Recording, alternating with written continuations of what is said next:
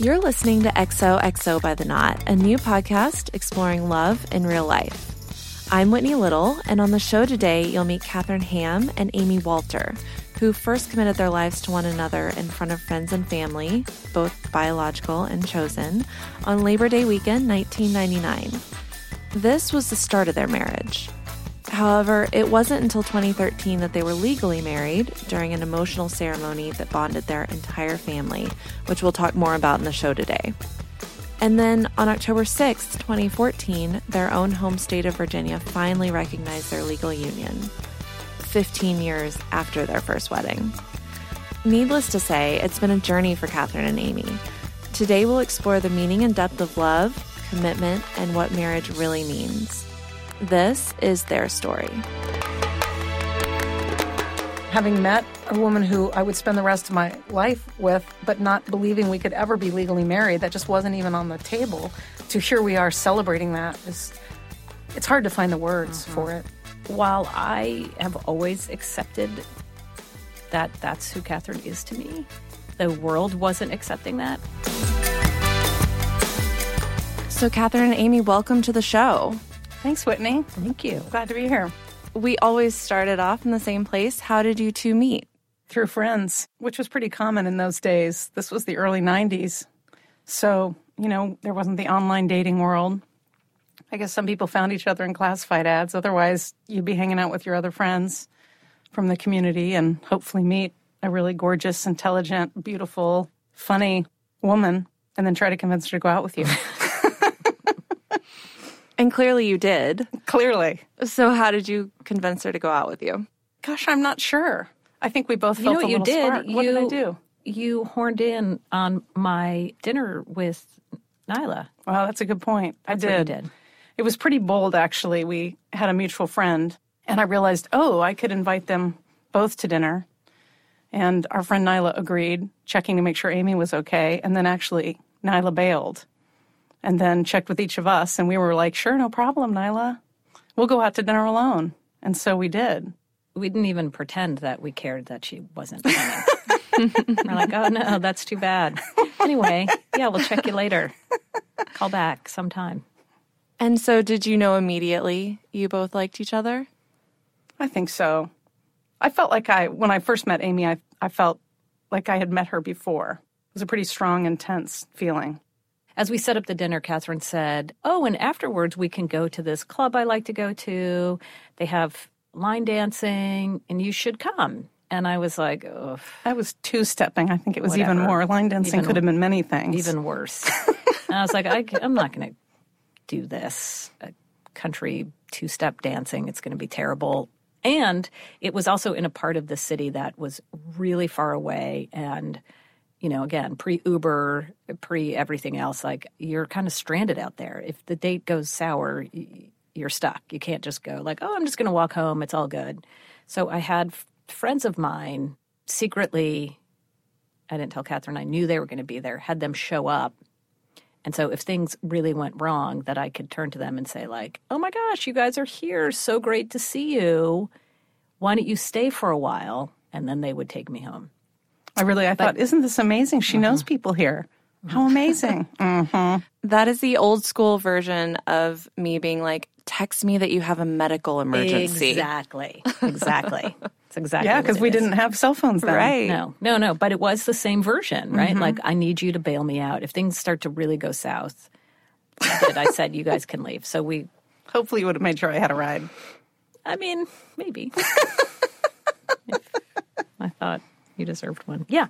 Were both of you out and dating at the time? Like, what was it like when you first met? Were you fully comfortable with your sexuality and, you know, being out in public and things like that? That's an interesting question. So much has changed in the last, whatever it's been, almost 30 years.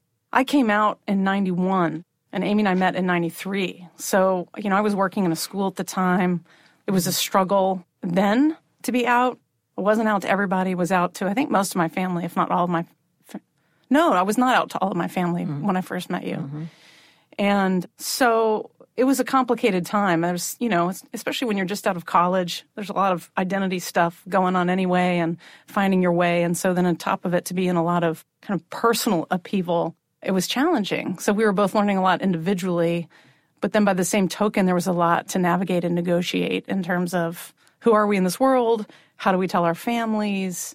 what does this look like? So, yes, there have been some dating. We had a great community of friends, and that's again how we met through that sort of overlapping space. There's some really cool women here in the DC area, many of whom we're still friends with today. We were fortunate actually that we found each other at such a turbulent time, I think. I think we were very comfortable with who we were. I don't think that we everybody knew who we were in our family units, right? So that part still had to be negotiated and dealt with. But in terms of our own place in our comfort level with sexuality, I think it was very well for as self actualized as you can be at 23. And how have you seen a change since you two first met and how people date today and explore their sexuality in a way where they feel comfortable and safe and kind of secure being in public too? Back in the hmm. day, we really we hung out in bookstores and bars. So we lived in in or near DuPont Circle, which was the sort of known as the gay area at the time. So, yeah, you know, you'd see yourself kind of in the people around you. There was a lot more code speak. A friend of mine that I worked with just out of college, he's a gay man, and we both have, we still laugh to this day about this little dance we did as we'd reference things like k.d. lang and I listened to the Indigo Girls. What about you?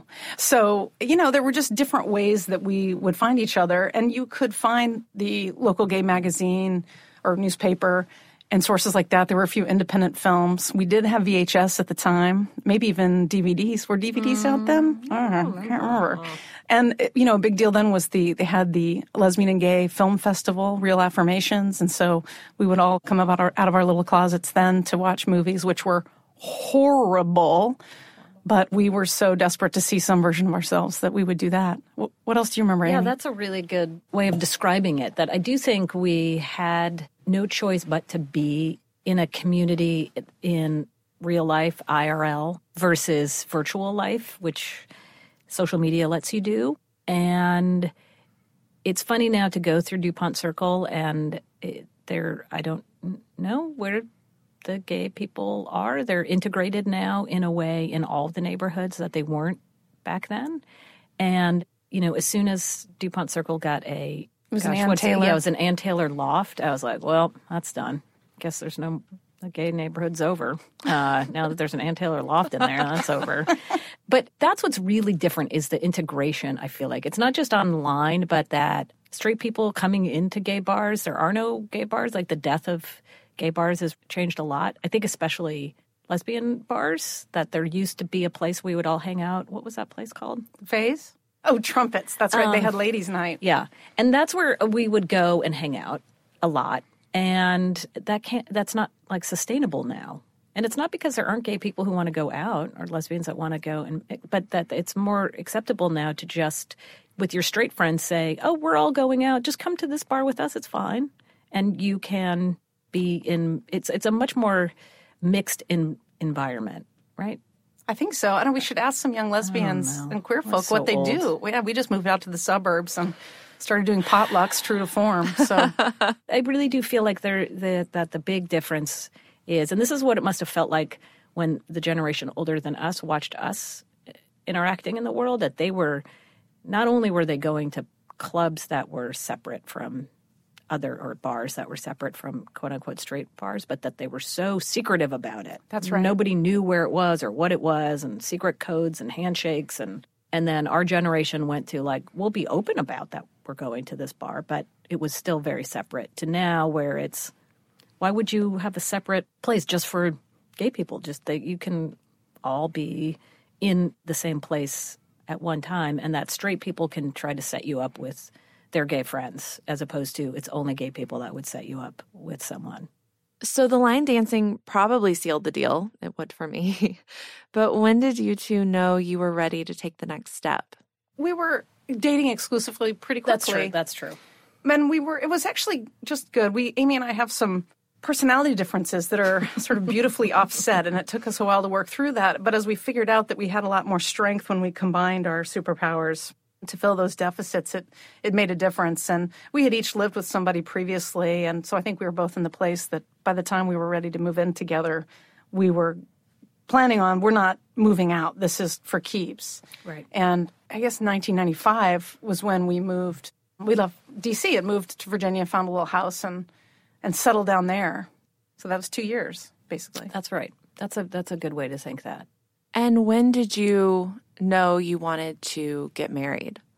You know, for me personally, you know, I grew up that marriage is what you did. You find someone you love and you have a family and you settle down with somebody, and that's part of what I learned culturally.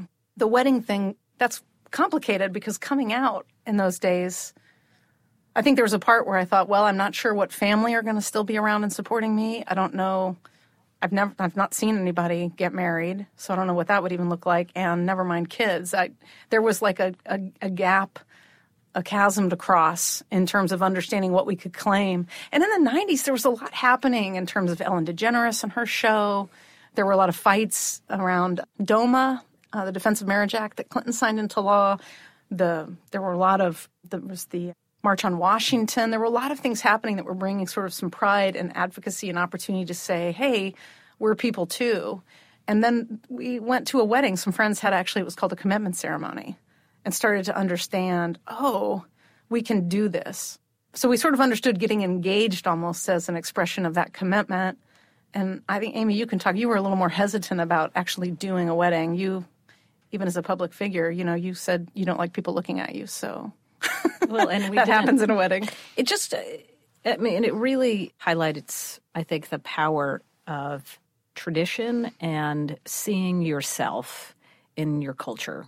You know, as we go forward, just in American life in general, and we ask ourselves, huh, why aren't these places more diverse? Or why haven't we seen women or people of color, whatever the category is, do better in XYZ place, you say, well, because they've never seen themselves there. And seeing yourself is really important. So, why do people have this image of what a wedding looks like? Well, their whole lives they've been sort of bombarded with these images of this is what a wedding is, and this is what it looks like, and this is how you process it. And then as a kid, you're taken to weddings, and there's a tradition there, and you understand that. And then, you know, you look out into the life that you've made, and you're like, it doesn't look anything like it, what I've seen before. And so you can deal with that two ways. One is to say, well, because it doesn't look like anything I've seen before, we're not going to do it. Or you say, well, we're going to do something that doesn't look like anything I've seen before because the rules don't apply to us. Kathryn's right that in the 90s, you started to see more and more gay folks sort of picking up and, and creating their own ceremonies. They were called commitment ceremonies then, obviously, because it wasn't legal. Didn't it? Wasn't there? Sometimes Wasn't there one on on Friends? Right. Yeah, maybe so. like Ross's ex-wife, Yeah. maybe. So you saw that. So it started to pop up, and then our friends starting to do it.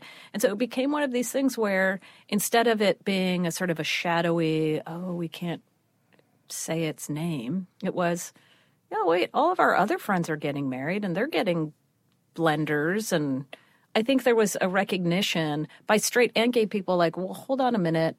If I've been to 15 weddings, right, and I had to buy bridesmaids' dresses and wedding gifts and all of that for all these other people that we love, but, you know, why shouldn't they show up at our ceremony?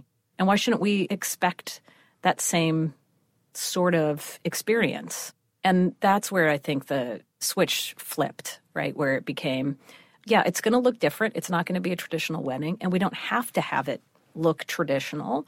But we also want to be able to do two things one, to express that commitment to one another, and also to have the most important people in our lives to be there and witness it, and to show them also our love and support for them and the community. Yeah, ultimately the evolution came. We'd do these long, long bike rides and just talk and talk about what would we do and what kind of weekend would we have.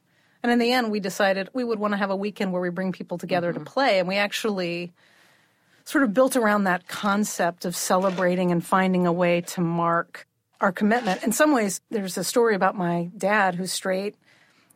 After we had sort of said we were engaged using that language because we didn't know what else to use, even though we didn't have a specific wedding plan.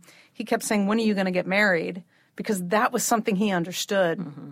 And there was a piece for me that I realized, oh, even though I'm saying, well, Amy and I are committed and this is for keeps, there is a piece of the ritual and this milestone making that really matters to folks in a way that I hadn't fully understood. So it was really nice because we had such a long, again, engagement, rabbit ears, rabbit ears process that the, the weekend really evolved into this really wonderful celebration and statement of our commitment to one another. Mm-hmm. So there was no official proposal, right? It was the two of you coming together, having an adult conversation, deciding, yeah, let's have a ceremony and right. go through this together. Well, it was first Amy gave me for we went out to dinner on an anniversary night, and Amy gave me what I can only describe as a gold wedding band. I think you know the type. And she just gave that to me, I think as a commitment ring, but I obviously was like, Does this mean we're engaged? Because it looked like a wedding band to me. So she's looking at me right now with, oh, and because she's so loving, she said, Sure, that means we're engaged. she didn't want to crush my little heart. So that would, I would say that's kind of the proposal. And meanwhile, because I'm me, I had written this sappy poem, expression of love and being together for forever. So it was my version of it. So we were sort of in sync and bumbled into it, I'd say. The ceremony piece became a, a solution to how do we find our way to proclaim and celebrate what we are together, we started on those rides talking about where would it be, and that's what happened. Is mm-hmm. I've been at this really cool faculty retreat from the school I worked in, and this beautiful facility that was like, here's where we can trap our friends and make them play with us for the whole weekend. And I showed it to Amy, and she was like, "This is it." And and so that's why it happened. Was we found the place, and so then we were like, okay, now what do we do next? It was this.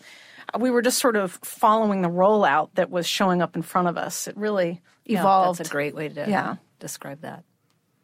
And as you're approaching quote unquote wedding planning, what did you look for when it came to very like heteronormative traditions and what were you looking to kind of take on as your own or disregard completely? Like how did you kind of build a wedding that maybe you hadn't seen before? Well, I, will tell you, I horrified my mom, Dallas, Texas mom, when I said, I think I'm imagining myself outside barefoot wearing fleece, maybe jeans. Mm-hmm. Shit, that traumatized. Yeah. She had an opinion or two of what she envisioned. We, you know, we, what did we do, Amo? We really, there's the piece which are like, what's, what do you need for an event? And it really evolved. So it ended up being a sit down affair for Yes, we had 92 people ended up showing up out of like the 125 or so. So it was, I mean, a decent sized wedding, particularly for the time. In terms of how we built it, the ritual, we, we sat down with some beloved friends over, it's actually the 99 World Cup weekend, which is timely since the the women's national team is heading to play soccer in the World Cup this summer. That's the gayest thing that you just mentioned, right? Isn't it? But I love like, them. Oh, well, I know, we, but we, you were like, we what do I remember China about US the wedding game and writing our vows? Oh, I remember do, do, do, writing our vows, watching the women's soccer game. I'm proud of that. I know you are. There's no shame in that game. I know. I'm just saying. We beat China. That was amazing. Super, super gay. Okay, go ahead. So we it ended up evolving, but what we wanted to do was create a fun weekend for our friends, and that included some friendly croquet competition. It included a lot of downtime. We had some friends do a bike ride. But remember when we were going to vendors? So we were out on the eastern shore of Maryland, which is a little more conservative than being in a big city. So this wasn't in Washington, D.C., and especially back then, 20 years ago you know, it felt even more sort of rural and kind of isolated from, you know, our urban environment. And I do remember thinking, remember when we went to the flower people, thinking, okay, this is going to be really awkward. Maybe they're going to be thinking, I don't want to help these guys. And I never had that feeling. Yeah. What I do remember is getting. I was just thinking about our dresses. Because oh, we yeah. wore dresses, newsflash. Well, what I remember about that whole experience, though, was so two things. One, hoping that the vendors would be okay, okay, and willing.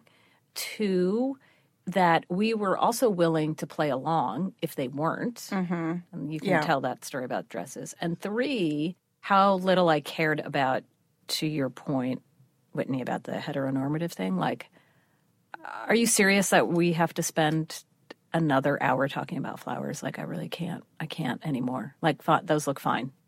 Do I don't care Right. We did things like about we flowers or We didn't have a cake or didn't- linens. I know I regret that we didn't have a cake. Amy was like, I- we didn't do things that were built around the traditional photo op. Correct. So we knew we needed dessert because, of course, but it wasn't. We didn't sort of go with what would be the typical shot list, for example. Right. I didn't walk. We didn't walk through the checklist of Mm-hmm. things. It was like I know what I want. I have a. Uh, we need to have an open bar and a DJ. And That those were my you said. two things that I needed. And as long as we got those two things, I was fine. And good food. And Mm-hmm. we that was part of the process. Everything else was Yeah, irrelevant. Uh, it was, and we just solved problems as we went, really. Mm-hmm.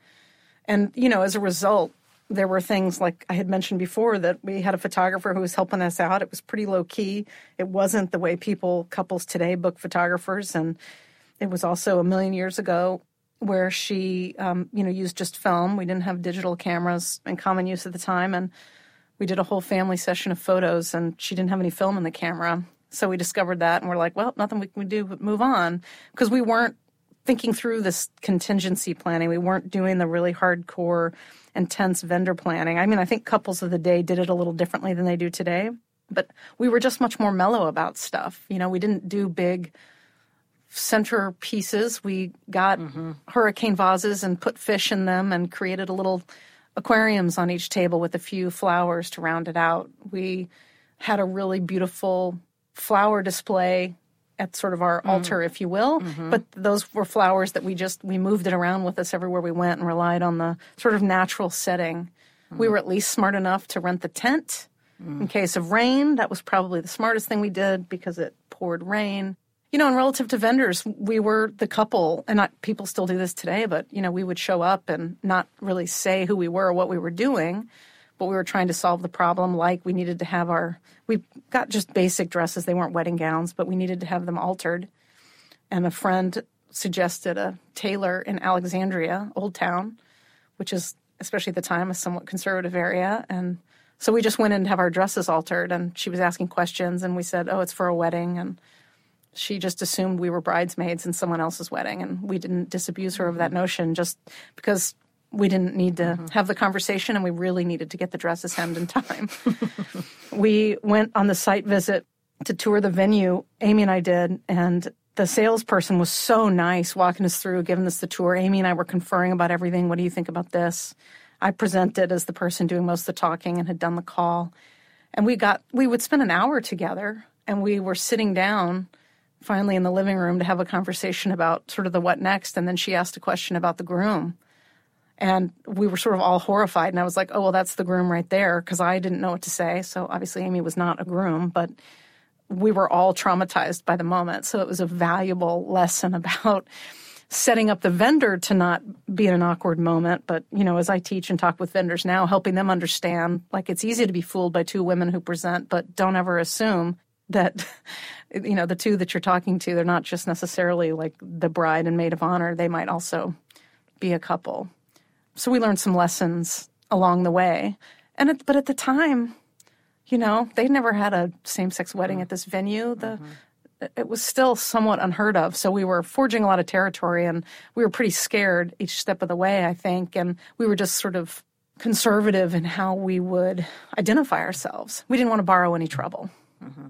How were your families involved along the way? Were they super supportive? Did they have a lot of strong ideas? I know your mom wasn't thrilled on the original outfit idea. Well, also for your mom, we had something. My mom was interested. She was a great supporter and really helped us, and obviously went on to found the business, which we'll talk about later. But so she was once she was on board, she was fully on board, and and it was a matter though of we at the Reining felt really strongly about designing the wedding for us because that's what we felt like we were doing, and so. Amy was trapped in a lot of long car mm. rides out to the Eastern Shore as my mom would talk about what she wanted. And so we would ask her, is that a wish, a hope, or an expectation? Because she was allowed to have a few expectations. Mm-hmm. Mm-hmm. That is so smart for any couple. It is. Right. She, Kathryn, you did a great job. It's genius, right? Like, Until she said, well, it's a really, really big hope. and we were like, well, that's an expectation. right. You can't, you can't call that. The best laid plans. I know, but you did. And then you called her out on that. That's fine. But admit that that's what you hope would happen. What were some of the expectations? I can't remember. Well, certainly that we weren't going to be barefoot wearing jeans and Oh, fleece. yeah, yeah, yeah, yeah.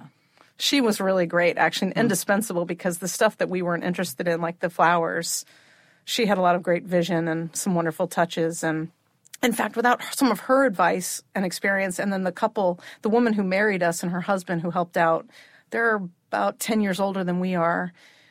They were so invaluable, their life experience and understanding of what this mm-hmm. meant, because as young people, they're just, we were just a little bit clueless.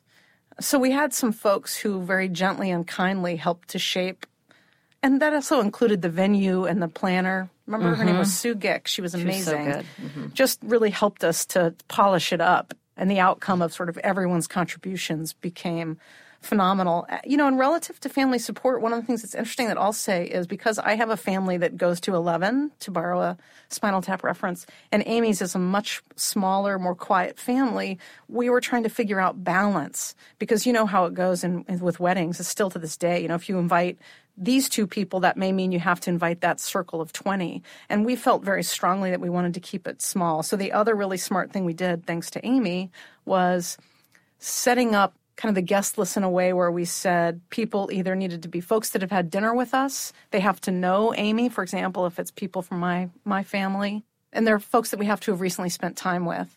And that really helped us limit the list in a way that was easy to articulate because especially for my family, we needed to say, you know, th- look, you can pick 10 people that you want to invite, who, by the way, were already on our list, but you can invite them, but and have a reception in Dallas, which is where I'm from and where my parents live, and we'll show up and you can celebrate and invite whoever you want.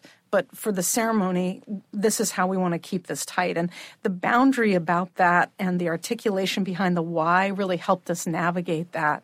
And I, I- think it would have been a bigger ceremony if I'd been left to my and my family's devices. But. Amy really advocated for keeping it smaller. And I'm so glad we did it because it would not have been the same wedding if hmm. we hadn't applied, I think, that thoughtfulness to it. Well, and Kathryn also had to be really thoughtful too. So, on my side, I have siblings, two siblings. My father had passed away. My mother was not engaged at all and did not come and wasn't involved. And so, we really made the family piece, it, the focus was on our siblings and not on the parents or grandparents or uh, other folks in that universe.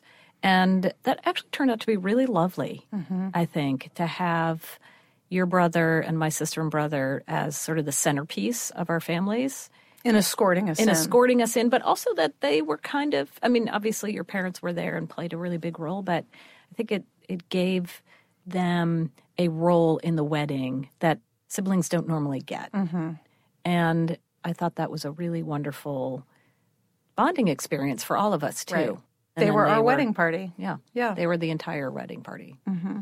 And what do you remember most about that wedding day? It was such a wonderful culmination of the planning. The ritual was such a perfect expression of everything that had been building up toward that point. We had done a lot to bring people in, and we had this croquet tournament where people had to pair up with someone they didn't know. So everyone had spent the day playing and getting acquainted. We did what we called the bride ride, and we had friends who made us these bike jerseys. Some people went and played golf or went shopping together. So everyone really knew each other. And then Hurricane Dennis um, continued to pour rain, and we moved from the garden into an indoor space, and a space we were actually almost too full for it. It was kind of spillover. But it created this really intense, special space, and you could feel everyone's presence and connectedness in the room. That, like that's the piece that I remember was it was like the whole weekend had been the warm up act. Mm-hmm. So we were all on the same page of what was going to happen. People were excited. There was anticipation. We kept it really fun. It was so perfect. I can, I can't think of a, a day where I've ever felt more loved and supported, and it was just magical. Well, that's what I think. For me, the feeling of having that love beyond just the love that you have for that person that you're marrying, but feeling all this love from your community. You just don't get get that in day to day life, and it's hard to explain to people who have not gone through this why weddings are so important until you are actually in the process. But can I just jump in and mm add on that? And mm-hmm. and one of the reasons I maybe this I don't think it goes without saying, as I think we end up forgetting this, but particularly at that time, coming out was such a hard process. And there's so much sort of shame and fear of lack of acceptance that Right. To understand the amplification of what it meant to be in a room full of 100 people who were just loving on you and the staff like leaning around the doorway, curious about what was happening, and the gay staff secretly coming up to us and saying something about how significant this was for them. The piece of being able to just feel loved, which, you know, the process of coming out to your parents when you don't know how mm-hmm. they're going to react is terrifying because you ask yourself the question are my parents going to reject me? Am i going to be kicked out of the house? You don't it's the worst feeling. And i'm sure there are other people with other experiences who've had it in some similar way but so this direct connection to that fear of, of will i be accepted for who i am? knowing this is just who i am to in our era, which is we're so fortunate at our age, but that we had this opportunity to build the space and be lifted up with so much love and acceptance.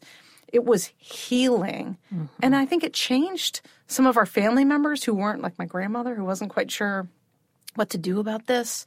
And for so many of my gay friends after, I would, especially a lot of the male couples I knew, I just really said, I just really encourage you to consider a wedding. I know you don't think this belongs to you. I know you see this as a tool of the patriarchy.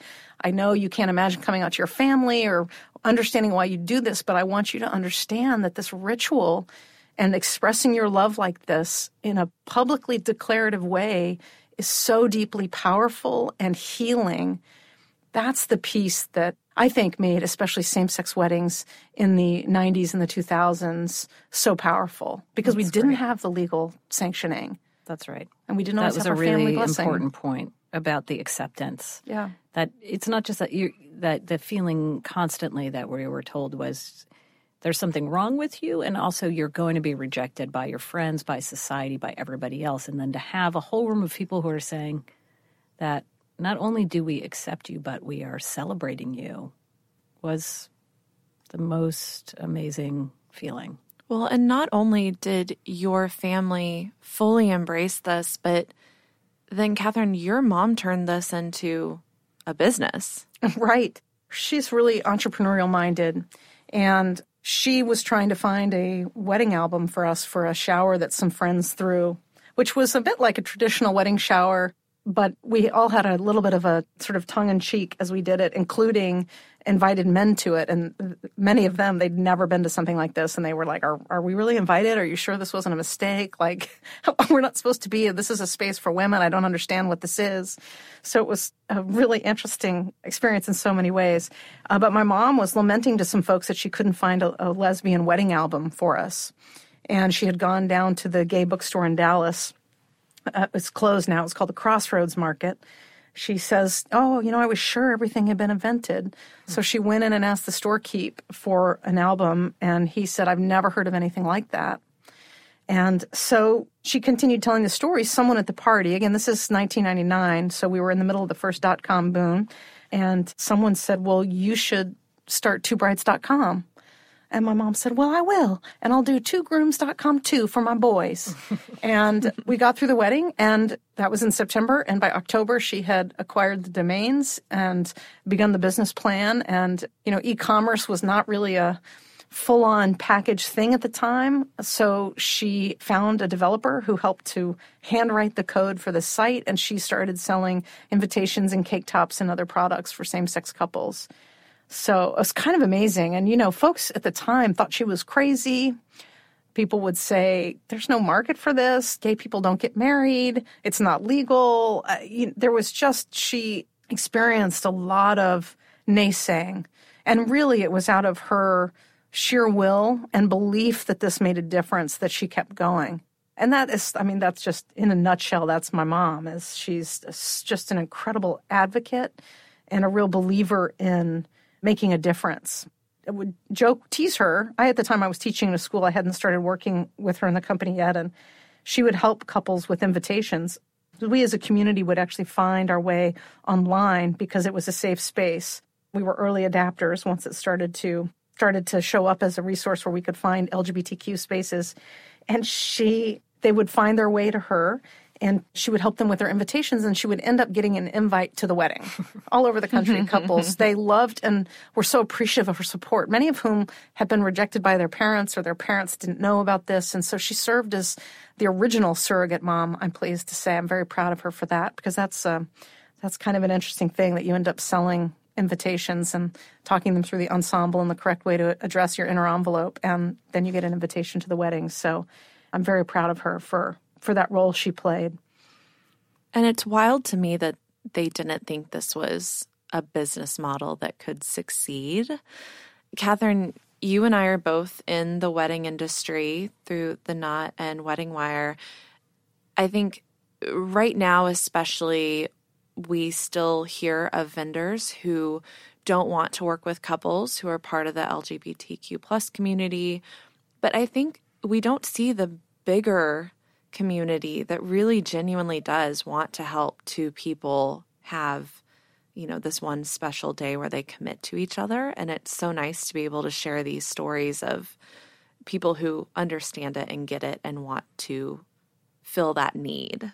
That's right. And that i mean my experience and i think yours as well and i mean in the industry the vast majority of wedding pros are so excited to celebrate love and I wish we saw more headlines about that because I feel strongly that it is the wedding industry that was part of that sort of one one tool that helped us get to marriage equality because it was wedding professionals saying I want to help couples and I want to work with them. And so what can we do to be a part of this? And couples who had the courage to come out and have their weddings and go get married down at the courthouse visibly our love was everywhere and there was an industry saying yes this is great and we want to support this.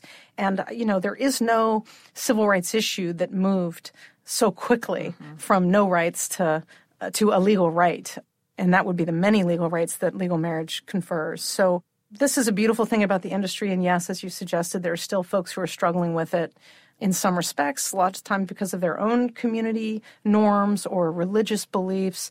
And even then, my experience, because I try to have open conversations with everyone, is most vendors, they still want to have a conversation that's respectful and caring. It is really the minority of experiences where it's super hurtful. And they do happen, but it only takes one. And those are powerful stories because they sort of stun and shock us. There's a lot of awkwardness. There's a lot of, I think, people trying to respectfully refuse. And, you know, same sex couples don't want to work with a vendor that doesn't make them comfortable anyway. And same sex couples feel a lot of anxiety about making the calls still to this day. But overall, you know, the thing, as you said, how could people sort of not see this? Well, you know, again, it, it, it was happening outside of what everyone could see. When it comes to to your point about how much progress we've made, that's also from a legal perspective. And so I want to fast forward to 2013. Many, many years later, you both had a son together that you adopted. And you two got married at the DC Superior Court. Tell me about that. I had a friend from college who is a judge there and was kind enough to officiate for us. We kind of felt like we'd already been married, but we needed to do this legally. We had the opportunity of our son being there and our evolving community that included a lot of families. So we just decided we'd make a day of it. And in addition to redoing our vows and exchanging the same rings, we also did a forever family ceremony, a little sand ceremony. Our son was too young to remember anything of the day of his legal adoption. Uh, so it was a really special time for us to, as a family, say a few things and solidify our commitment to one another and what our values are in terms of how we want to walk in this world. That ended up being my favorite bit of that day mm-hmm. to celebrate it with him, and it, and it added it added to the experience in a way that I didn't I didn't really anticipate. Yeah.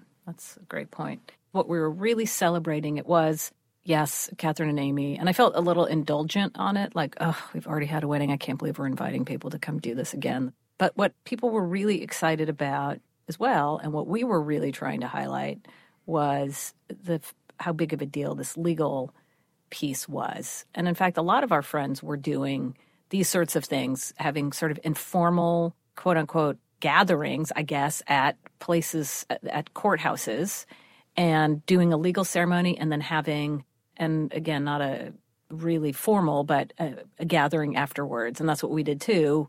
We went down the street and we rented a restaurant and just invited people to come and have some barbecue. Have some barbecue and back to Texas. We went back to Texas. we did. It's good barbecue but for it, DC. It was, and so there was a whole sort of af- it sort of feels like an aftermarket, right? Like you bought the car, but then you're going and getting, you know, the add-ons. But it was a it, so it's not really a a wedding as much as it was a celebration of the legal status. Mm.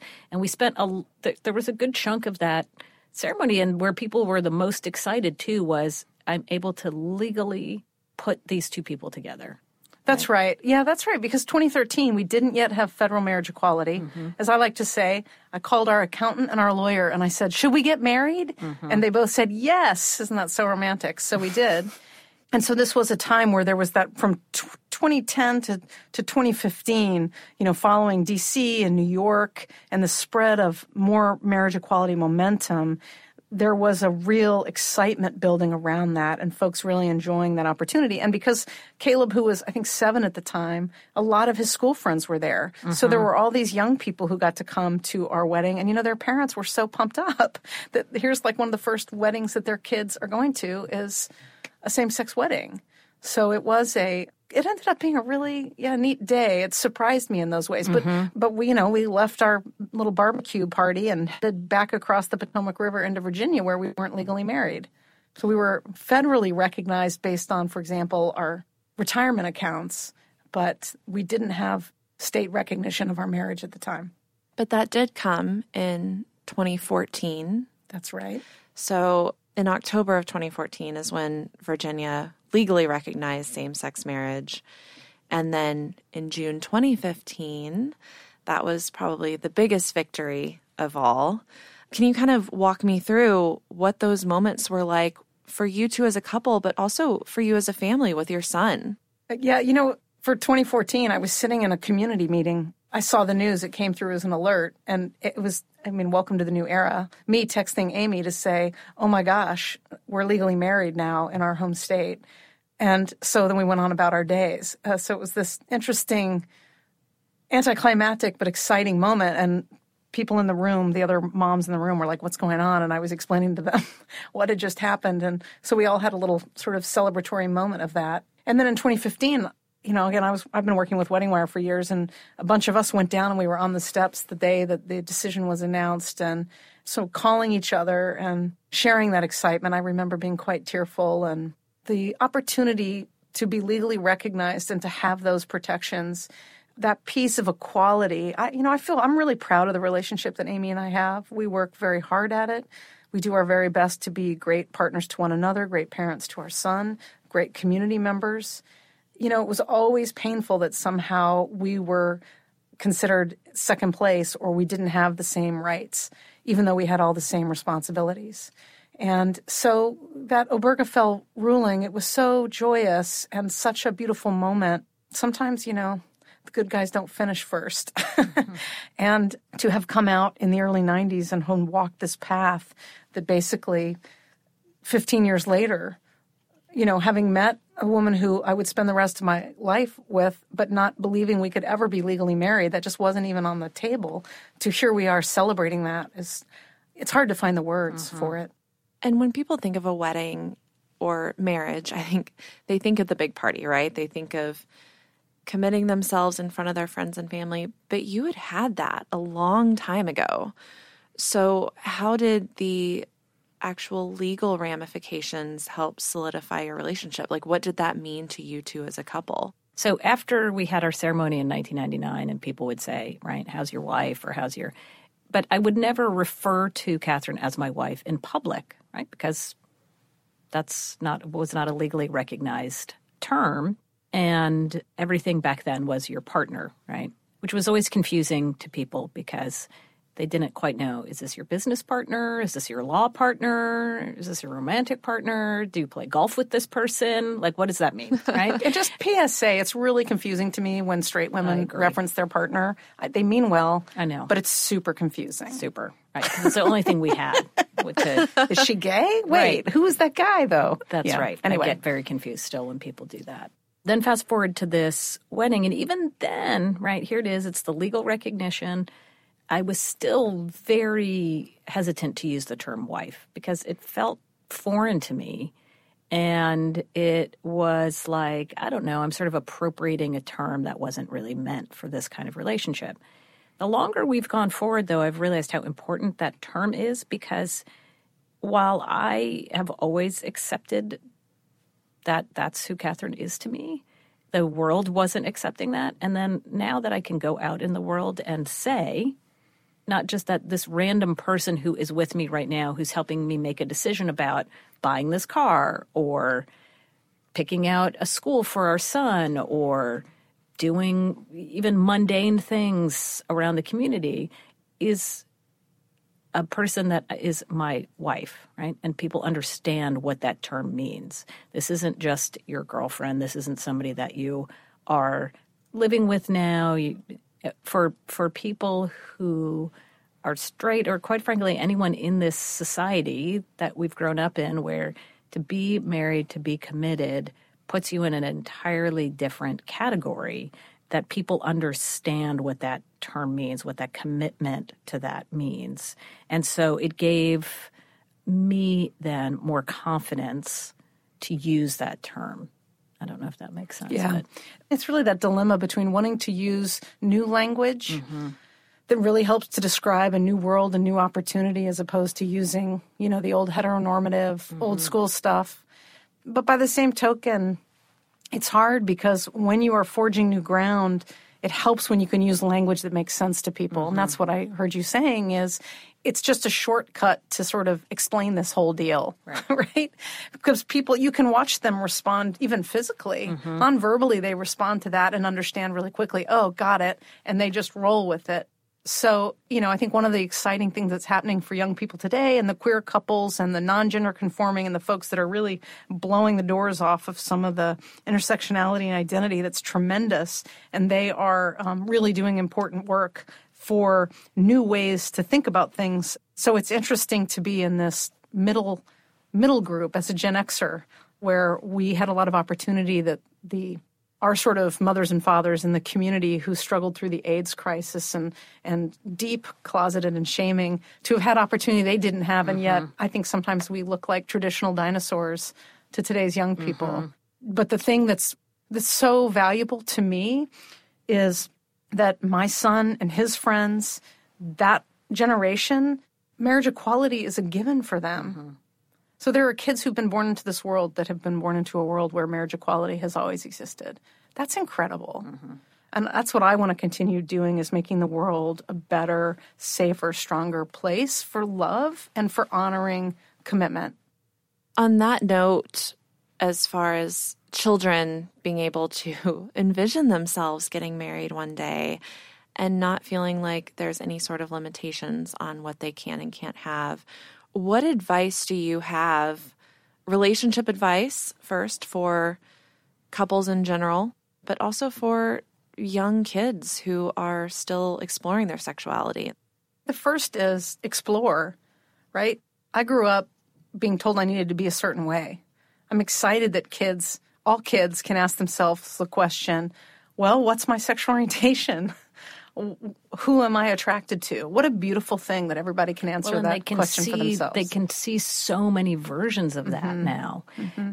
because of the mediums that we have now. And it's not just on television or on Netflix, but through your Instagram account, their Facebook. They're just, you as a human now can – see a version of yourself as an adult that we weren't able to see growing up. And what we would do is that we had to like put ourselves into the picture. We had to paint ourselves into a picture that wasn't there for right. us. And they can actually see it in front of them. But it also doesn't mean that just because a picture isn't there, that you can't make it yourself. That's so maybe right. there isn't a picture of what you see your life looking like. That's okay. There wasn't a picture for us either. That's right. And you can you can make that happen. I would add the advice that relationships are work, and we were very fortunate to have a really smart woman marry us. Mm-hmm. And the advice she gave to us is what I would share. And this is what she said to us during the wedding and after the wedding. The purpose of your union is for loving and serving each other and for taking responsibility for putting the other person first. And on our anniversary, for a number of years after that that wedding, she would call and just say hello into the answering machine tape, say that to us, and hang up. And I just have to say that on the days when I feel a little lost and I'm not sure, you know, which direction I need to be walking in, her words come back to me. And that's the bottom line. I'm really clear on what the purpose of our union is. It feels like such a blessing to me. It's so mm-hmm. centering. And I am happy and I feel so privileged to do the work because it's it's been incredible. I just mm-hmm. feel so blessed. That's great advice. Well, Kathryn and Amy, thank you so, so, so much for joining us today. This has been incredible, and I've loved hearing your story. Anything else you want to add before we start? Thank we you sign for off? having us. Oh, thank you. That was really thoughtful. Just that would be if we were to go true to brand, it would be kiss and a hug, a kiss and a hug, right? XO, XO. exactly. XOXO is a podcast produced by The Knot, the nation's leading wedding planning app offering a seamless, all in one wedding planning experience. From finding inspiration and local vendors to creating your registry and managing all your guest experiences, like digital RSVPs and photo sharing. The Knot was founded on the mission of helping every couple plan their wedding, regardless of their style, budget, location, culture, or who they choose to marry. For more than 20 years, The Knot has helped empower 25 million couples and counting to celebrate and plan their perfect celebration. If you're planning a wedding, be sure to download the Knot Wedding Planner app, available for all mobile devices. Now, a word from our listeners. Hi, I'm Jeff. We've been married for 28 years, and my words of wisdom to married couples are to listen to one another, be supportive, and above all else, don't judge one another, be there for one another. Thanks for tuning in to XOXO by The Knot. If you have a comment about our show, tips for making your own traditions, or marriage advice you want to share on air, email us at xoxo at theknot.com. And you can connect with us on social. I'm over there. Search our handle at The Knot. And you can find us on the web at theknot.com. We'll be back next week, so be sure to subscribe and rate us on Apple Podcasts, Spotify, or your favorite podcast app. Thanks to our producer, Lauren Nolan, with assistance from Emily Berman. This podcast was recorded in New York City at the Hanger Studios.